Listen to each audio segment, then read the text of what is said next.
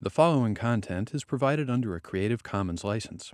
Your support will help MIT OpenCourseware continue to offer high quality educational resources for free. To make a donation or view additional materials from hundreds of MIT courses, visit MIT OpenCourseware at ocw.mit.edu.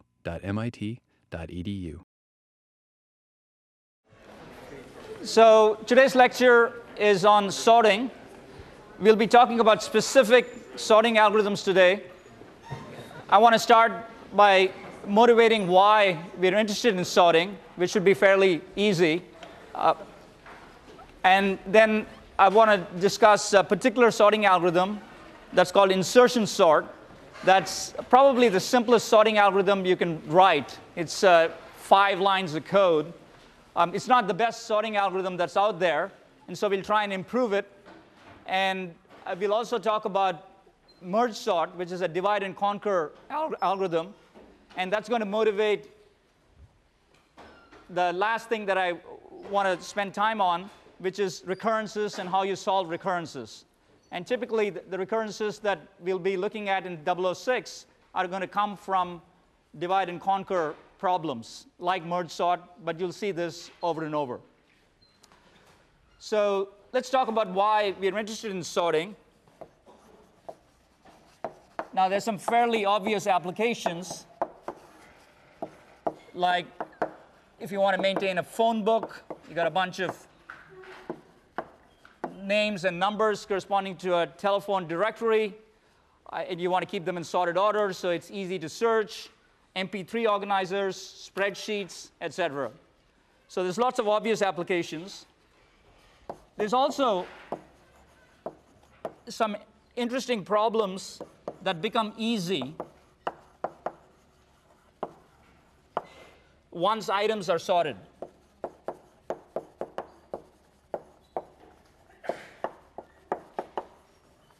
And one example of that is finding a median, for example. So let's say that you have a bunch of items in an array A0 through n, and A0 through n contains n numbers, and they're not sorted.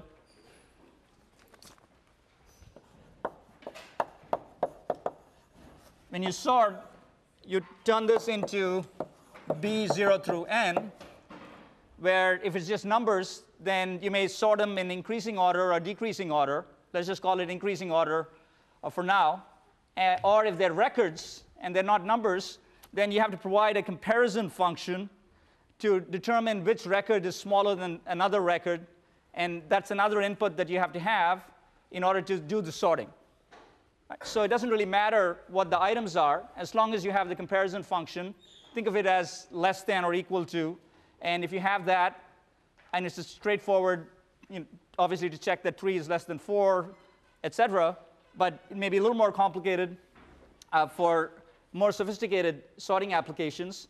But the bottom line is that if you have your algorithm that takes the comparison function as an input, you're going to be able to go, after a certain amount of time, get B0n.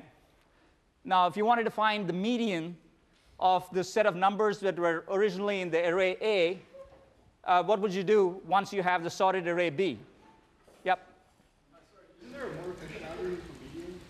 Oh, absolutely. But um, there's, uh, I, am you know, this is sort of a side effect of having a sorted list. Uh, I'm, I'm, you know, if you happen to have a sorted list, there's many ways that uh, you could um, uh, imagine, you know, building up a sorted list. One way is you have something that's completely unsorted and you run insertion sort or merge sort. Um, another way would be to maintain a sorted list as you're getting items put into the list. Okay? So if you happen to have a sorted list and you need to have the sorted list for some reason, uh, the point uh, uh, I'm making here is that finding the median is easy. Okay, and it's easy because all you have to do is to go uh, look at, depending on whether uh, n is odd or even, uh, look at b of n over 2, right? That, that would give you the median because you'd have a bunch of numbers that are less than that and, a, and the equal set of numbers that are greater than that, which is the definition of median. All right? So this is not necessarily the best way, as you pointed out, of finding the median, but um, it's constant time if you have a sorted list. All right? That's the point I wanted to make. Um, there are other things that you could do, uh, and this came up in Eric's lecture, which is the notion of binary search. Uh, finding an element in an array, a specific element. You have an, a list of uh, items, again, A 0 through N, and you're looking for a specific number or item. You could obviously scan the array, and that would take you linear time to find this item. If the array happened to be sorted, then you can find this in logarithmic time using what's called binary search. Okay? And binary search, let's say you're looking for a specific item, uh, let's call it K.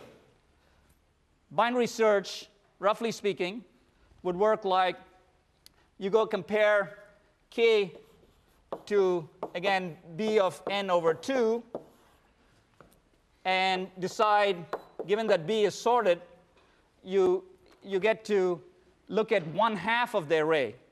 Uh, if B of n over 2 is not exactly K, then I, uh, well, if it's exactly k, you're done. Otherwise, let, you look at the left half, you do your divide and conquer paradigm, and you can do this in logarithmic time.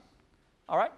So keep this in mind because uh, binary search is going to come up uh, in today's lecture and, and again in other lectures. It's really a, a great paradigm uh, of divide and conquer, probably the simplest, uh, and it essentially takes something that's linear a, a linear search and turns it into logarithmic search. So those are a couple of uh, problems that become easy if you have a sorted list. And there's some you know, not so obvious applications of sorting. Uh, for example, data compression. If you wanted to compress a file, one of the things that you could do is to, and it's just a, it's a set of items. You could, uh, uh, you could sort the items, and that automatically finds duplicates.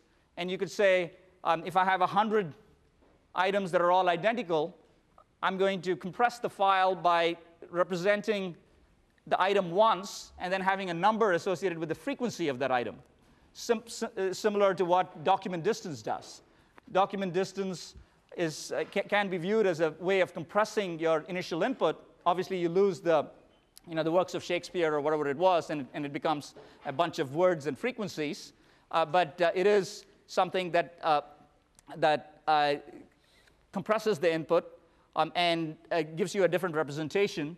And so people use sorting in, as a subroutine in data compression. Computer graphics uses sorting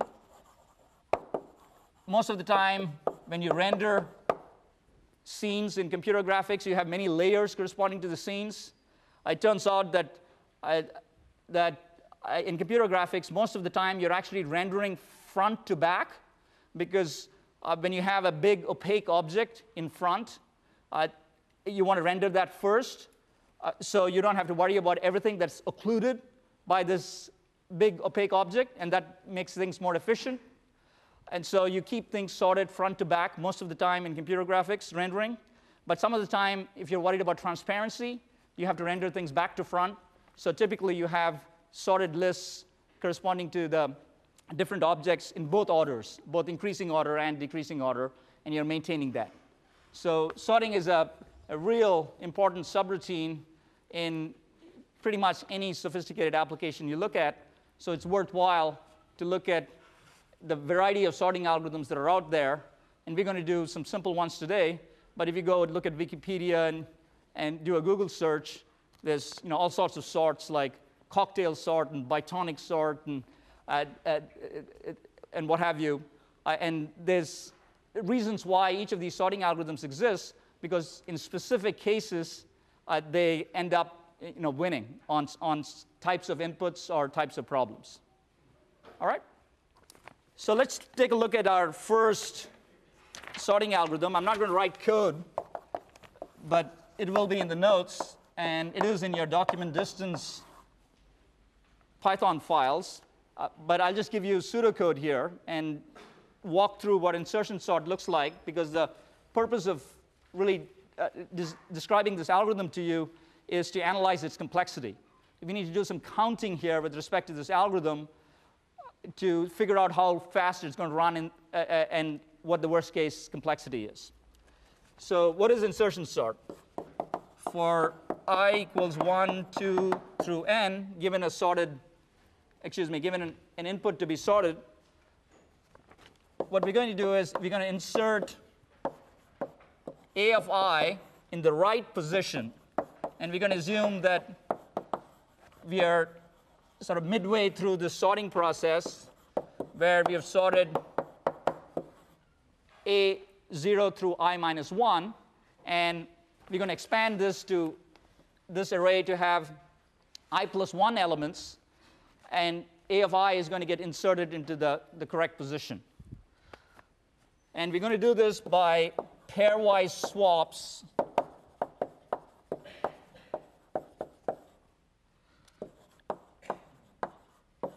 down to the correct position for the number that is initially in A of i. All right? So let's go through an example of this. We're going to sort in increasing order. Just have six numbers. And initially we have 5, 2, 4, 6, 1, 3. And we're going to take a look at this. And you start with the index 1 or the second element because the very first element, it's a single element and it's already sorted by definition. But you, you start from here, and this is what we call our key. Um, and that's essentially a, a, a pointer to where we're at right now. And the key keeps moving to the right as we go through the different steps of the algorithm. Um, and so what you do is you look at this and you have, um, this is uh, A of i, that's your key, and uh, you have A of 0 to 0, which is 5. And uh, this, since we want to sort in increasing order, uh, this is not sorted, and so we do a swap. So what this would do in, the, in, in this step is to do a swap, and we would go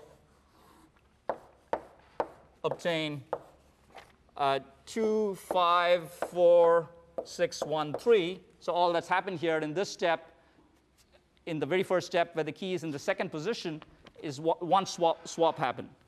Um, now your key is here at item 4. Again, you need to put 4 into the right spot. And so you do pairwise uh, swaps. And in this case, you have to do one swap, and you get 2, 4, 5, and you're done with th this, this iteration. So what happens here is you have 2, 4, 5, 6, 1, 3. And now the key is over here at 6. Now at this point, things um, are kind of easy uh, in the sense that you look at it and you say, well, 6 is, I know that this part is already sorted. Um, 6 is greater than 5, so you have to do nothing. So there's, there's nothing, there's no swaps that happen in this step.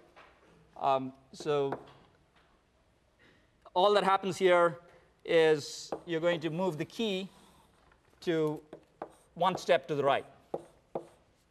So you have two, four, five, six, one, three, and your key is now at one. Uh, here you have to do more work. Now you see uh, one aspect of the complexity of this algorithm, given that you're doing pairwise swaps. Uh, the way this algorithm was defined in pseudocode out there was I'm going to use pairwise swaps to find the correct position. So what you're going to do is you're going to have to swap first 1 and 6, and then you'll swap 1 is over here, so you'll, you'll swap um, this position and that position, and then you'll swap, essentially do four swaps uh, to get to the point where um, you have 1, 2, 4, 5, 6, 3. So this is the result. one, two, four, five, six, three. And the important thing to understand here is that you've done four swaps to get one to the correct position. Now you can imagine a different data structure where you move this over there and you shift them all to the right. But in fact, that shifting of these four elements is going to be computed in our model as four operations, or four steps anyway. So there's no getting away from the fact that you have to do four things here. Uh, and the way insertion sort, or the code that we have for insertion sort, does this is by using pairwise swaps. So we're almost done. Uh, now we have the key at um, 3. And now 3 needs to get put into the correct position. And so you've got to do a few swaps. This is the last step. And what happens here is 3 is going to get swapped with 6. Uh, and then 3 needs to get swapped with 5. And then 3 needs to get swapped with 4. And then since 3 is greater than 2, uh, you're done. So you have 1, 2, 3, 4, 5, 6. And that's it. So, analysis. How many steps do I have? Yep. No, and uh, how many steps do I have? Uh, I guess that was a uh, that wasn't a, a good question.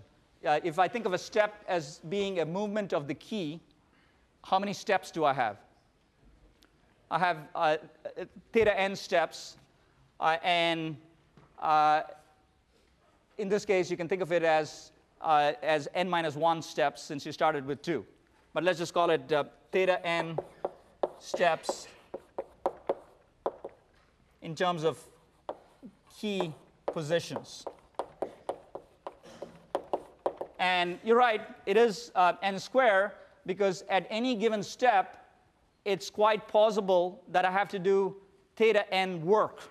And one example is this one right here, where I had to do four swaps. And in general, you can construct a scenario where um, at, towards the end of the algorithm, uh, you'd, you'd have to do uh, theta n work. But if you had a list that was reverse sorted, uh, you would essentially have to do, on an average, n by 2 swaps as you go through each of the steps, and that's theta n. So each step is theta n swaps. Okay? And when I say swaps, I could also say each step is theta n compares and swaps. All right? And this is going to be important because I'm going to ask you an interesting question in a minute. But let me summarize. Um, what I have here is a theta n square algorithm. The reason this is a theta n square algorithm is because I have theta n steps, and each step is theta n. When I'm counting, what, do I, what am I counting in terms of operations? The assumption here, unspoken assumption, is being that an operation is a compare and a swap, and they're essentially equal in cost. Okay? And in most computers, that's true. You have a single instruction say, the x86 or the MIPS architecture that can do a compare, and the same thing for swapping registers. So perfectly reasonable assumption that compares and swaps for numbers are, have exactly the same cost. But if you had a record and you were comparing records and the comparison function that you use for the records was in itself a, a method call or a subroutine, it's quite possible that all you're doing is is swapping pointers or references to do the swap, but the comparison could be substantially more expensive. Okay? Uh, for the, uh, most of the time, and we'll differentiate if uh, it becomes necessary, uh, we're going to be counting comparisons in the sorting algorithms that we'll be putting out. And we'll be assuming that uh, either you know, comparison swaps are, are roughly the same, or that uh, compares are uh, and we'll say which one, of course, uh, all that compares are substantially more expensive than, than swaps. Okay, so if you had either of those cases for insertion sort, you have a theta n square algorithm.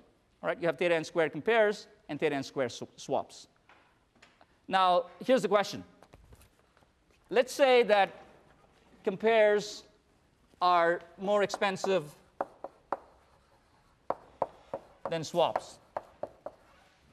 And so I'm concerned about the theta n squared comparison cost. I'm not as concerned because of the constant factors involved with the theta n squared swap cost. All right? What's a simple, this is a cushion question. Okay, this, um, what's, a, what's a simple fix, change to this algorithm that would give me a better complexity in the case where compares are more expensive, or I'm only looking at the complexity of compares, so the theta whatever of compares, right? Anyone? Yeah, back there.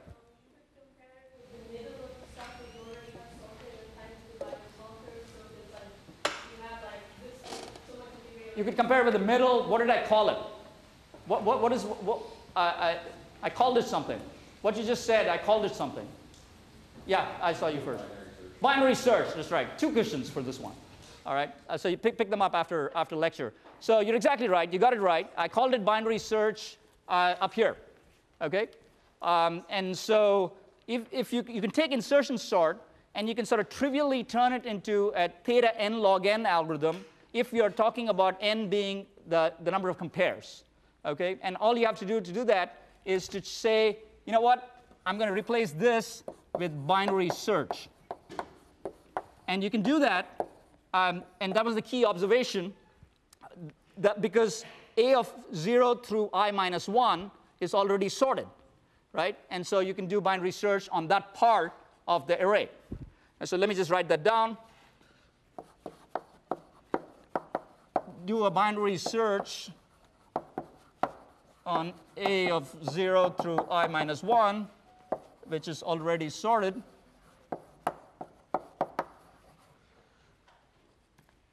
And essentially, you can think of it as theta log i time. And for each of those steps, and so then you get your theta n log n. But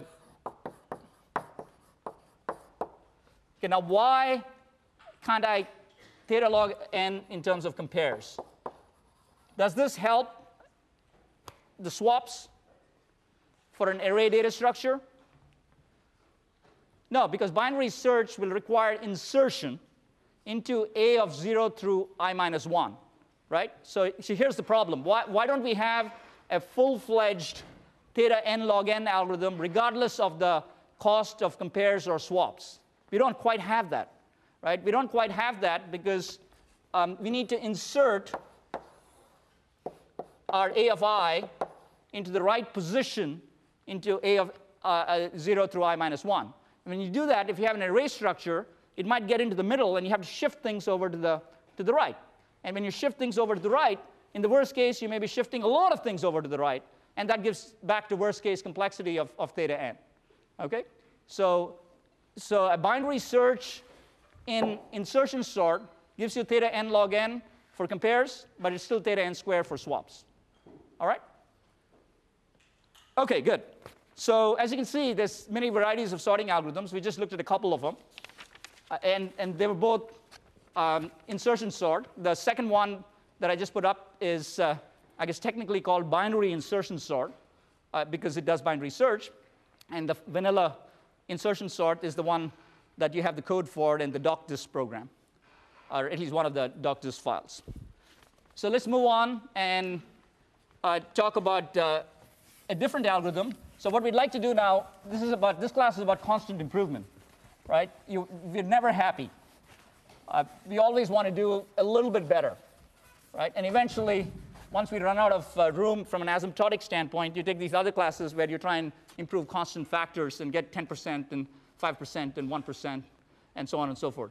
But we'll stick to uh, improving uh, asymptotic complexity, and we're not quite happy with uh, binary insertion sort because in the case of numbers, our binary insertion sort has theta n square complexity if you look at swaps, right? So we'd like to go find an algorithm that is theta n log n, and and then I guess eventually we'll have to stop, but you know Eric will take care of that um, there's a reason to stop. It, it's when uh, you can prove that you can't do any better, right?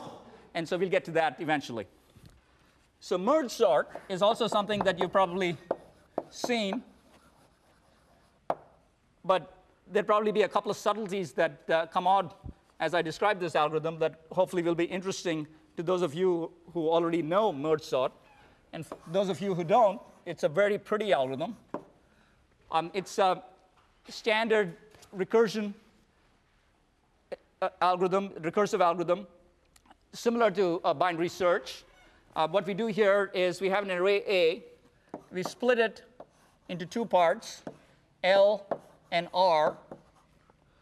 And essentially, we kind of do no work, really, uh, in, in terms of the L and R in the sense that we just call, we keep splitting, splitting, splitting, and all the work is done down at the bottom in this routine called merge, where we are merging a pair of elements at the leaves, and then we merge two pairs and get four elements, and then we merge you know, uh, two, four tuples of elements, etc., and go all the way up.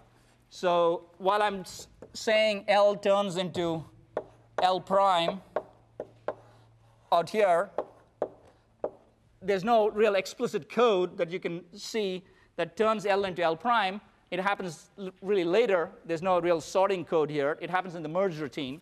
And you'll see that quite clearly when we run through an example. So you have L and R turn into L prime and L, uh, L prime and R prime. And what we end up getting is uh, a sorted array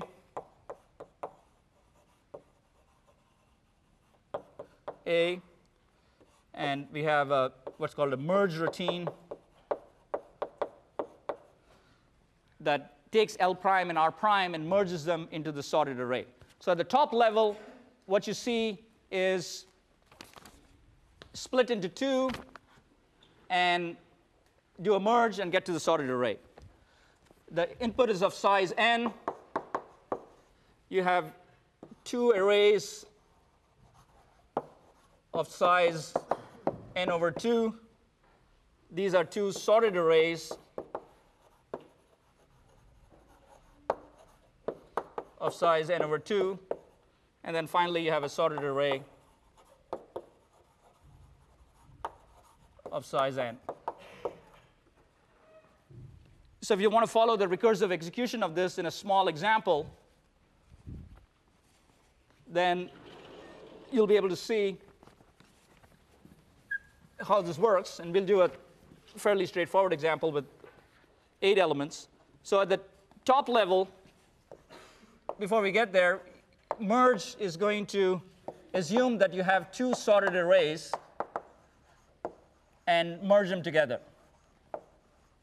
That's the invariant in merge sort, or for the merge routine. It assumes the inputs are sorted, L and R, actually I should say L prime and R prime. So let's say you have 20, 13, 7, and 2. You have 12, 11, 9, and 1. And this could be L prime, and this could be R prime. Um, what you have is what we call a two finger algorithm. And so you got two fingers, and each of them point to something. And in this case, one of them is pointing to L. My left finger is pointing to uh, L prime, or some element in L prime. My right finger is pointing to some element in R prime. And I'm going to compare the two elements that my fingers are pointing to. And I'm going to uh, choose, uh, in this case, the smaller of those elements. And I'm going to put them into the, the sorted array.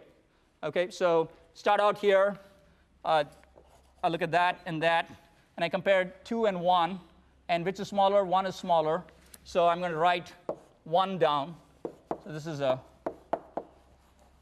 two finger algo for merge, and I put one down. When I put one down, I have to cross out one. So effectively, what happens is, let me just circle that instead of crossing it out, and my finger moves up to, to nine. Okay, so now I'm pointing at two and nine, and I repeat this step. Right, so now in this case, two is smaller, so I'm going to go ahead and write two down, and I can cross out two and move my finger up to, to seven. All right, and so that's it. Um, I won't bore you with uh, the rest of the steps. It's essentially uh, walking up You have a couple of pointers, and you're walking up these two arrays, and you're writing down 1, 2, 7, 9, 11, 12, 13, 20. Okay? And that's your merge routine. And all of the work really is done in the merge routine because other, other than that, the body is simply a recursive call. I mean, you have to obviously split the array, but that's fairly straightforward.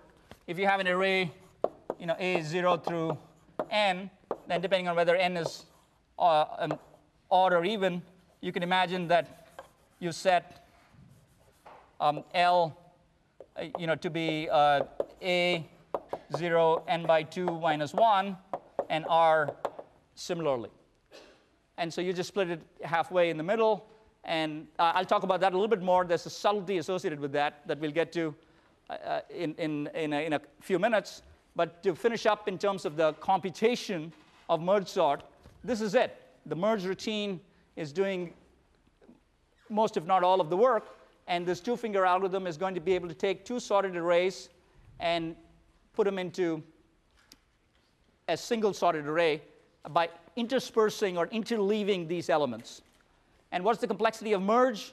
If um, I have you know, two arrays of size n over 2 here, what do I have? Yeah. n. All right. Uh, we'll give you a cushion too.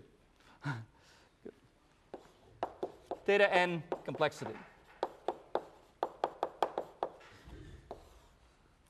So, so far so good. Um, it's a little I know, I know you know the answer as to what the complexity of merge sort is, but I'm guessing that most of you won't be able to prove it to me because I'm kind of a hard guy to prove something to. Anyway, uh, but, and I can always say, no, I don't, I don't, I don't believe you or I don't understand, right? So, uh, so it's, it's it, the complexity, and, and you've said this before in class, and I think Eric's mentioned it, the, the overall complexity of this algorithm is uh, theta n log n, okay? And where does that come from? How do you prove that? And so what we'll do now is take a look at uh, merge sort, and we'll look at a recursion tree, and we'll try and there are many ways of proving that merge sort is theta n log n. Uh, the way we're going to do this is uh, what's called you know, proof by picture. Um, and it's not an established proof technique, uh, but it's something that uh, uh, is very helpful to get an in intuition behind behind the proof and why the result is true. Right? So, and you can always take that and you can formalize it and make this, uh, uh, uh, make this something that uh, everyone believes. Uh, and you can, we'll also look at uh, substitution, possibly in section tomorrow, for recurrence solving. So where we're at right now is that we have a divide and conquer algorithm that has a merge step that is theta n. And so if I just look at this structure that I have here, I can write a recurrence for merge sort that looks like this. So when I say complexity,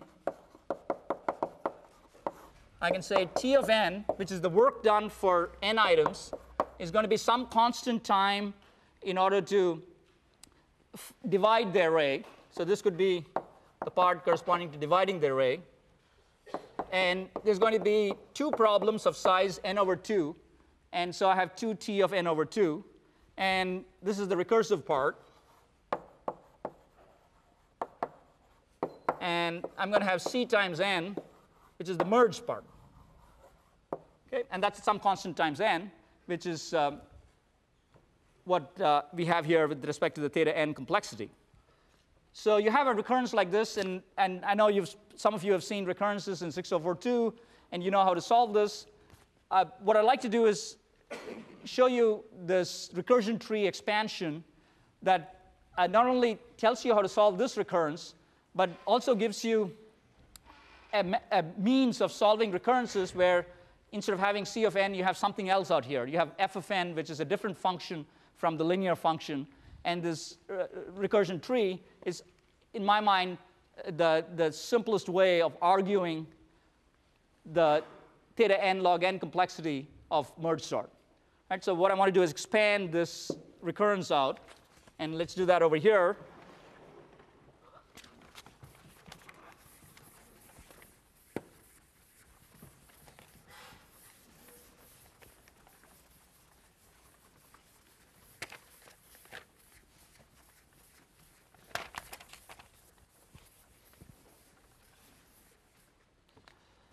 So I have C of n on top. Um, I'm going to ignore uh, this constant factor because C of n dominates. So I just start with C of n. I'm, I want to break things up as I do the recursion. So when I go C of n at the top level, that's the work I have to do at the merge at the top level. And then when I go down to two smaller problems, each of them is size n over 2. So I do CF, C times n, excuse me, divided by 2 work. So this is just a constant C. Um, it just represents, I don't want to write thetas up here. You could. Um, and I'll, I'll say a little bit more about that later. But, but think of this Cn as representing the theta n complexity. And C is this constant. So C of C times n here, C times n over 2 here. And then when I keep going, I have C of C times n over, over 4, C times n over 4, etc. And so on and so forth. And when I come down all the way here, n is eventually going to become 1, or essentially a constant. And I'm going to have a bunch of c's here. All right? So here's another question that I'd like you to answer. Someone tell me what the number of levels in this tree are precisely and the number of leaves in this tree are precisely. Yeah. Number of levels is log n plus 1. Log n plus 1, log to the base 2 plus 1. Yeah, and the number of leaves? Uh, Yeah, you want to, uh, you raised your hand back there first. Number of leaves? Yeah, you're right. You think right. Okay, so 1 plus log n and n leaves. All right? When n, n becomes 1, you know, how many of them do you have? You're down to a, a single element, which is uh, uh, by definition sorted, and uh, you have n leaves. Right? So now let's add up the work. Right? So this is, I really like this uh, picture because it's just so in- intuitive in terms of getting us the result that we're looking for. Right? So you add up the work in each of the each of the levels of this tree. All right? So the top level is Cn. The second level is Cn because I added half and half. Cn. Cn. Wow. What symmetry. Okay? So you're doing the same amount of work modulo you know, the constant factors here with, uh, uh, with uh, what's going on with the C1, which we've ignored, but roughly the same amount of work in each of the levels, right? And now you know how many levels there are. It's uh, 1 plus log n. So if you want to write an equation for t of n, it's you know 1 plus log n times c of n, which is theta of n log n. All right? So I've mixed in constant c and thetas. Uh, they're, for the purposes of this description, they're interchangeable. You will see recurrences that look like this in class.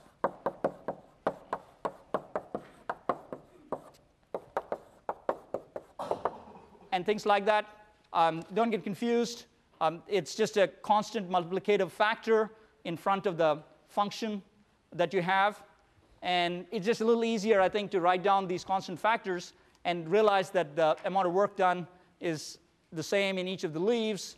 And uh, once you know the dimensions of this tree in terms of levels and in terms of the number of leaves, you get your, you get your result.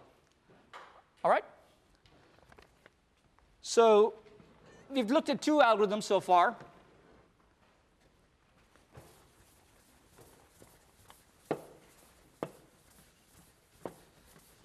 And insertion sort, if you talk about numbers, is theta n squared for swaps.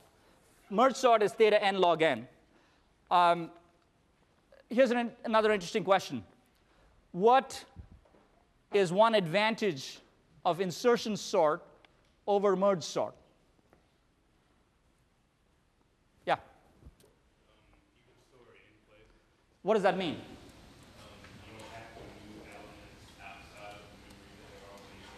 That's exactly right. That's exactly right. Um, so the, the two guys who answered the questions before were the levels and you. Come, out, come to me after class. Uh, so that's a great answer. Uh, it's in place sorting is something that has to do with auxiliary space. And so what you see here, and it was a bit, a bit hidden here, but the fact of the matter is that uh, you had L prime and R prime, and L prime and R prime are different from L and R, which were the initial halves of the inputs to the sorting algorithm, right? And what I said here is we're going to dump this into A. That's what this picture shows. This says sorted array A. And so you had to make a copy of the array the two halves L and R in order to do the recursion and then to take the results and put them into the sorted array A. So you needed, in merge sort, you needed theta n auxiliary space. So merge sort, you need theta n extra space. And the definition of in place sorting implies that you have theta 1 constant auxiliary space. Okay? The auxiliary space for insertion sort is simply that you know, temporary variable uh, that you need when you swap two elements.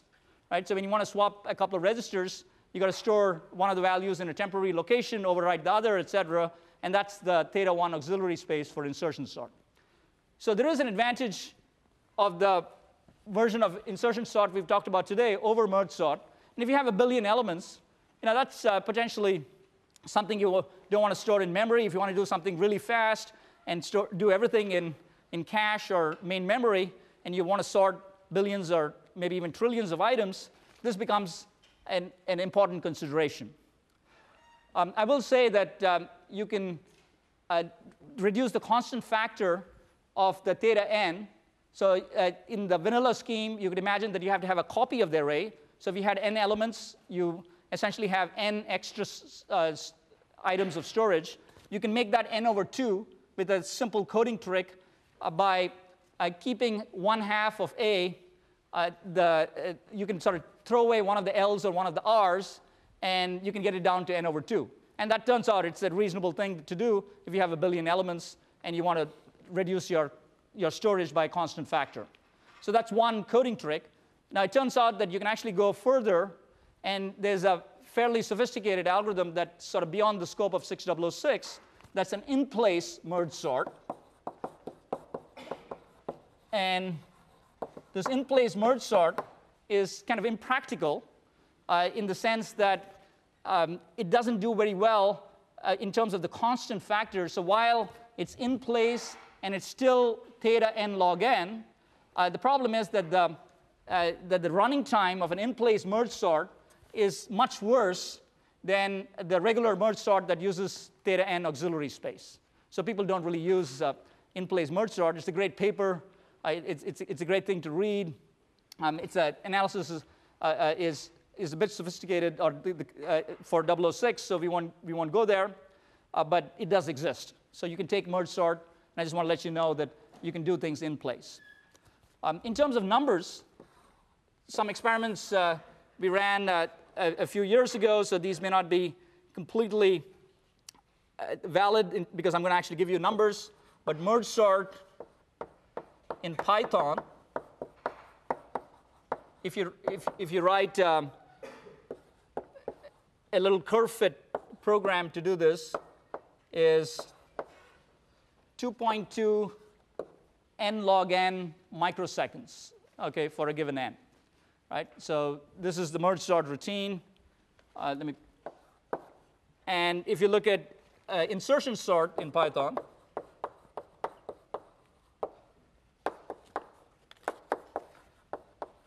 that's something like 0.2 n square microseconds, okay? So you see the, the constant factors here. Uh, if you do insertion sort in C, which is a compiled language, then uh, it's, it's much faster. It's about uh, 20 times faster. It's 0.01 n square microseconds. Okay?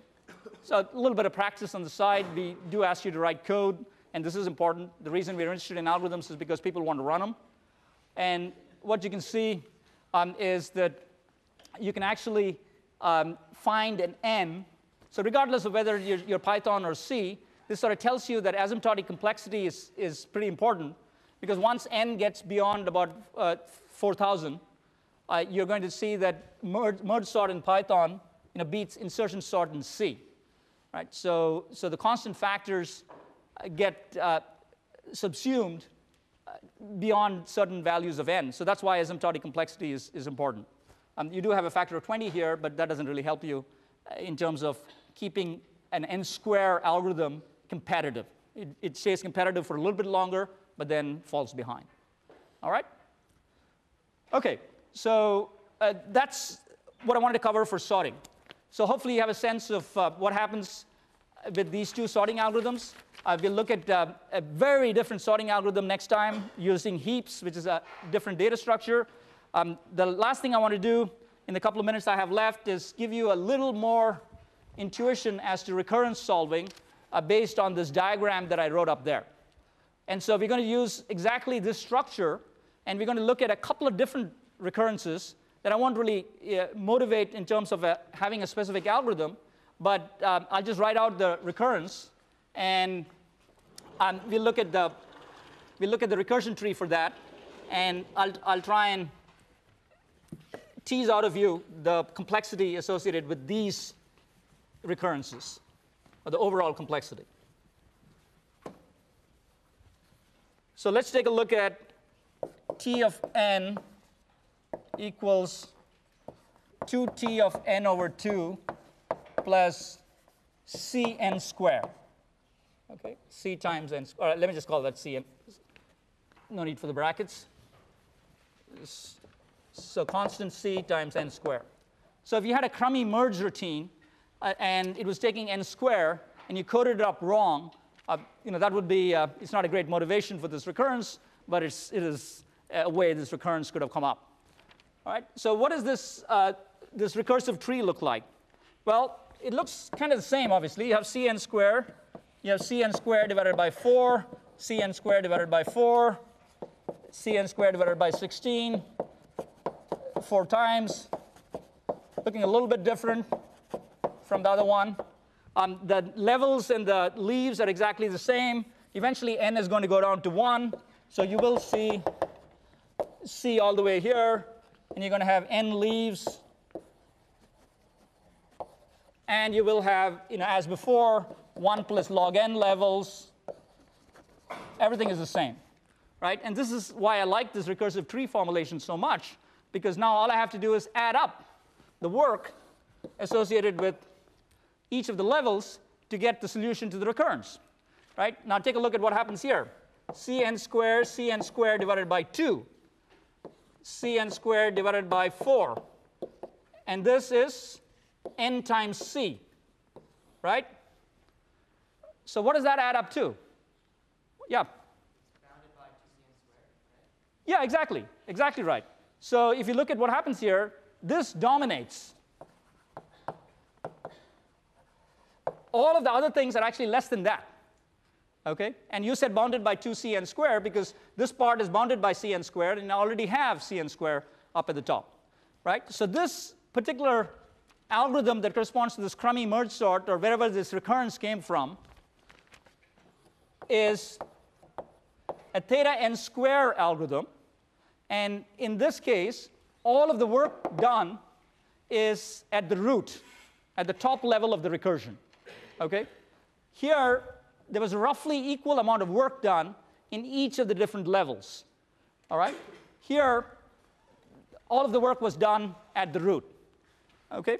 And so to close up shop here, let me just give you real quick a recurrence where all of the work is done at the leaves, just for closure. So if I had magically a, a merge routine that actually happened in constant time, either through you know, buggy analysis or because it was buggy, uh, then what does the tree look like for that? And I can think of this as being you know, theta 1, or I can think of this as being just a constant c. I'll stick with that. So I have C, C, C, and whoa, I tried to move that up. That doesn't work. Uh, so I have n leaves as before. And so if I look at what I have here, I have C at the top level, I have 2C, um, and so on and so forth, 4C, and then I go, I go all the way down to NC. All right? And so what happens here is this dominates. And so in this recurrence, uh, the whole thing runs in theta n. So what the, solution to that is theta n. And what you have here is all of the work being done at the leaves. All right? Um, we're not going to really cover this, this theorem that, uh, that gives you a mechanical way of figuring this out because we think the recursive tree is, the, is a better way of looking at it. But you can see that depending on what that function is, in terms of the work being done in the merge routine, you'd have different versions of recurrences. All right, I'll stick around, and people who answered questions, please pick up your cushions. See you next time.